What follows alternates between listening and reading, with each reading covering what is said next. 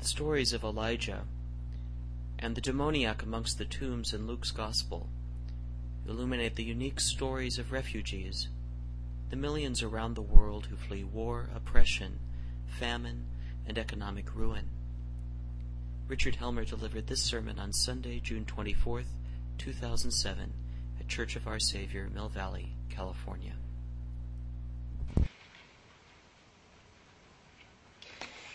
The name of the God of refugees, Amen.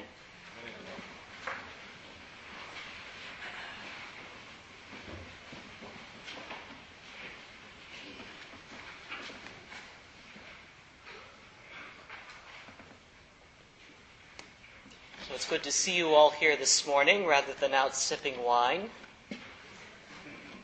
Maybe that comes later, right? One of my closest friends, my first two years of college, was Cheng. A biology major who later went on to become a minister, Cheng was and remains one of the most gentle and unassuming and truly peaceful people I have ever known. He was always the calm in the midst of the rebellions of undergraduate life. We all know them well the drinking and the carousing and the usual antics of so many classmates. And all of that seemed to hardly touch him. In my sophomore year, when we became roommates, Cheng proved to be a loyal and honest friend and a profound example of personal integrity that I continue to treasure as a bright spot in some of my more wayward years.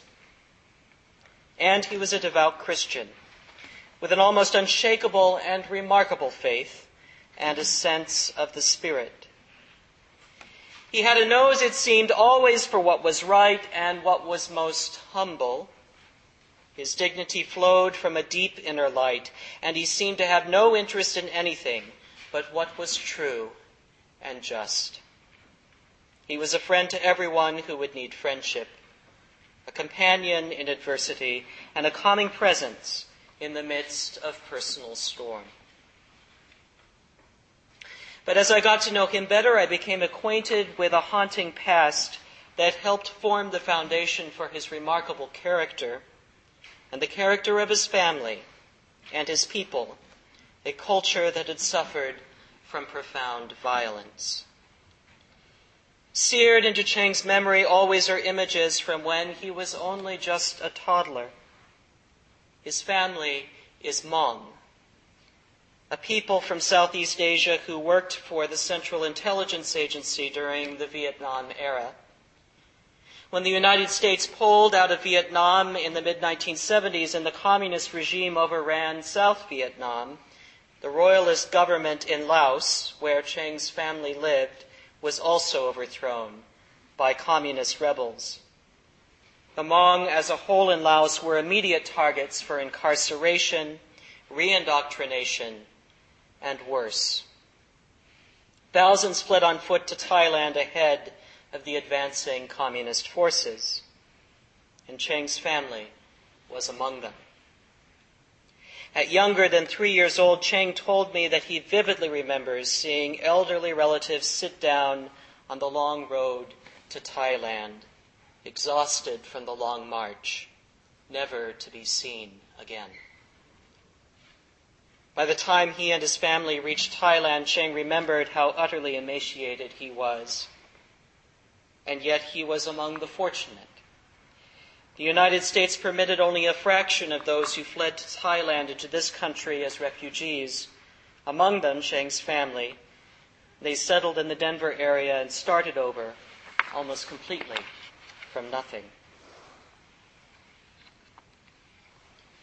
Precisely how this experience shaped Cheng's faith and personal integrity or inner peace, I can't know for sure, but I imagine and I feel deep in my heart that at some very profound level it did, and it continues to.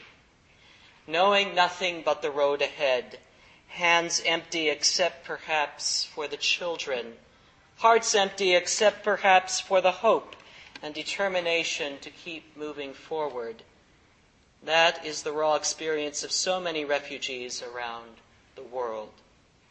It runs like a common thread through their families for generations. It leaves marks on the children and on the grandchildren.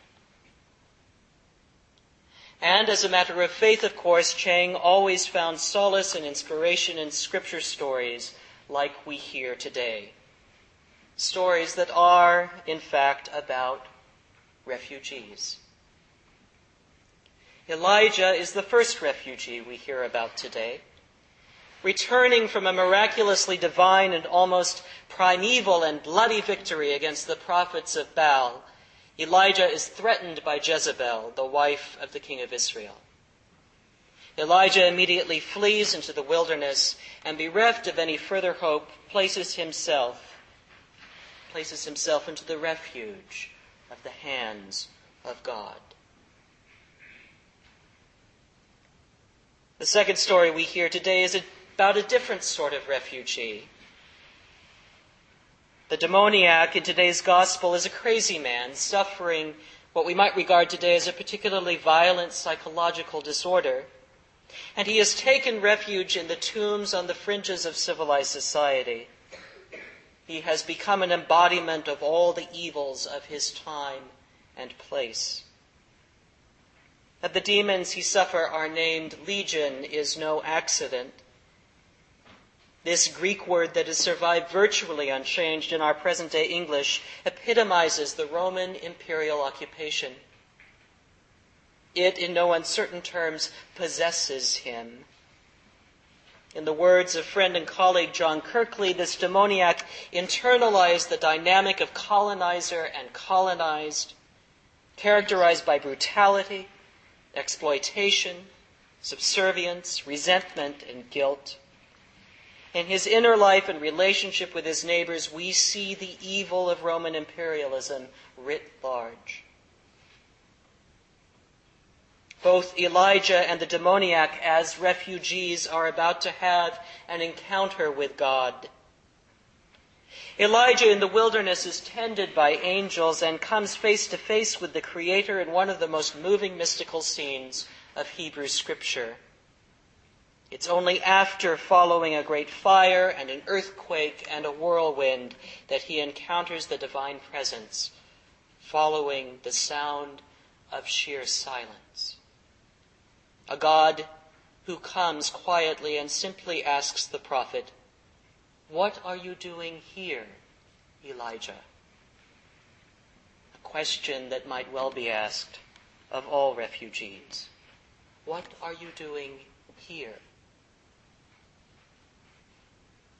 dramatic in different ways, Jesus casts out the legion in the demoniac, restoring him to his full humanity, and at the same time turning the local social order inside out. In an uncanny intersection of miracle and political statement and religious observance, Jesus cast the demons into the herd of swine who rushed down the mountainside and drowned. The swineherds and city people are distraught at what this might mean. And whether it signals another confrontation between Rome and local Jewish rebels. And just who is this person, Jesus, who subdued and brought peace to a man no one else could even restrain with chains? This refugee for whom death was the only true refuge.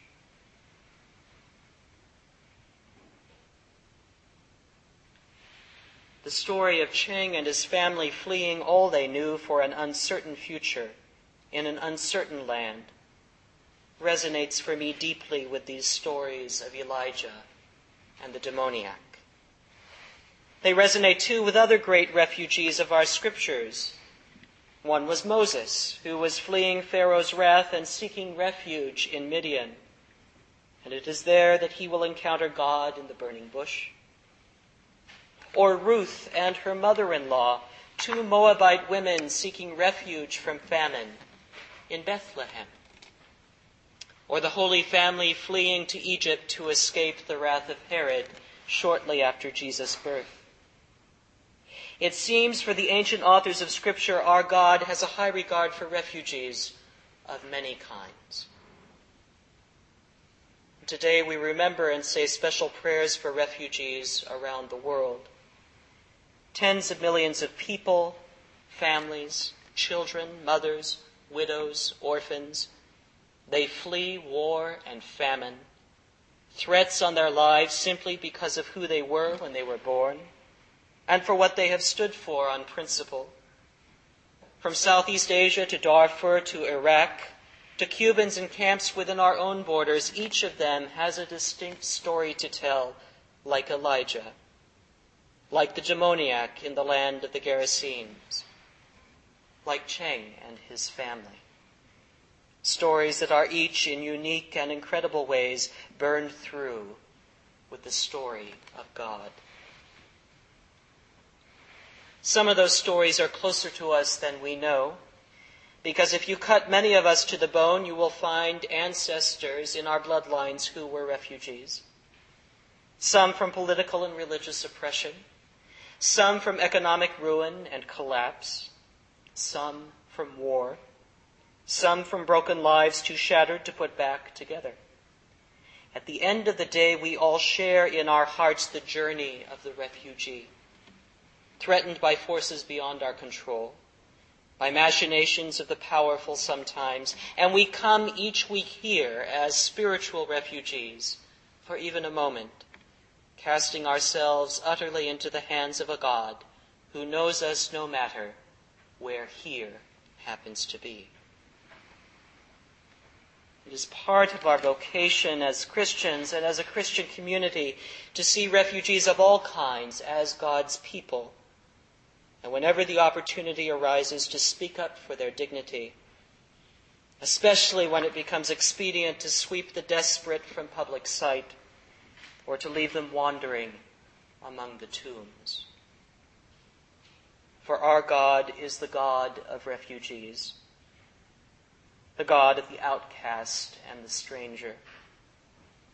The God that we say as Christians who was a refugee in Jesus Christ, who took refuge in a human family, who was born into Egypt and having as an adult no place to rest his head, who was ultimately a victim, however holy, of political and religious persecution. So each day now, when I hear of refugees, I remember my friend Cheng. And I invite each of you to remember refugees you have known, even in your own household. Remember them the next time the voices of the powerful speak about them. Remember the next time you hear of persecution in distant places or close to home. Or when you hear conversation about national or international policy.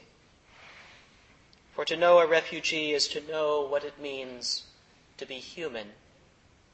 And to know a refugee is, in no small way, to know Christ in the other. Amen.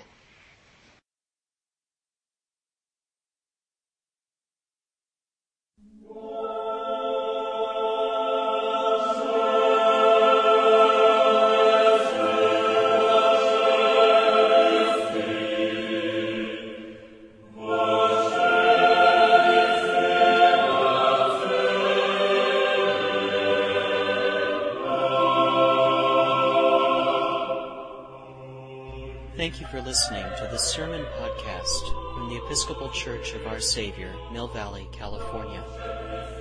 We are a growing, welcoming community for those seeking to deepen their relationship with God and to journey in faith with God's people through the breaking of bread and in service to others in Christ's name.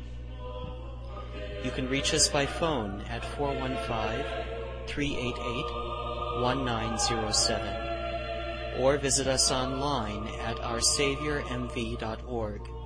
That's O-U-R S-A-V-I-O-U-R M-V for Mill Valley dot org. We wish you God's peace, and we hope to be able to greet you in person very soon.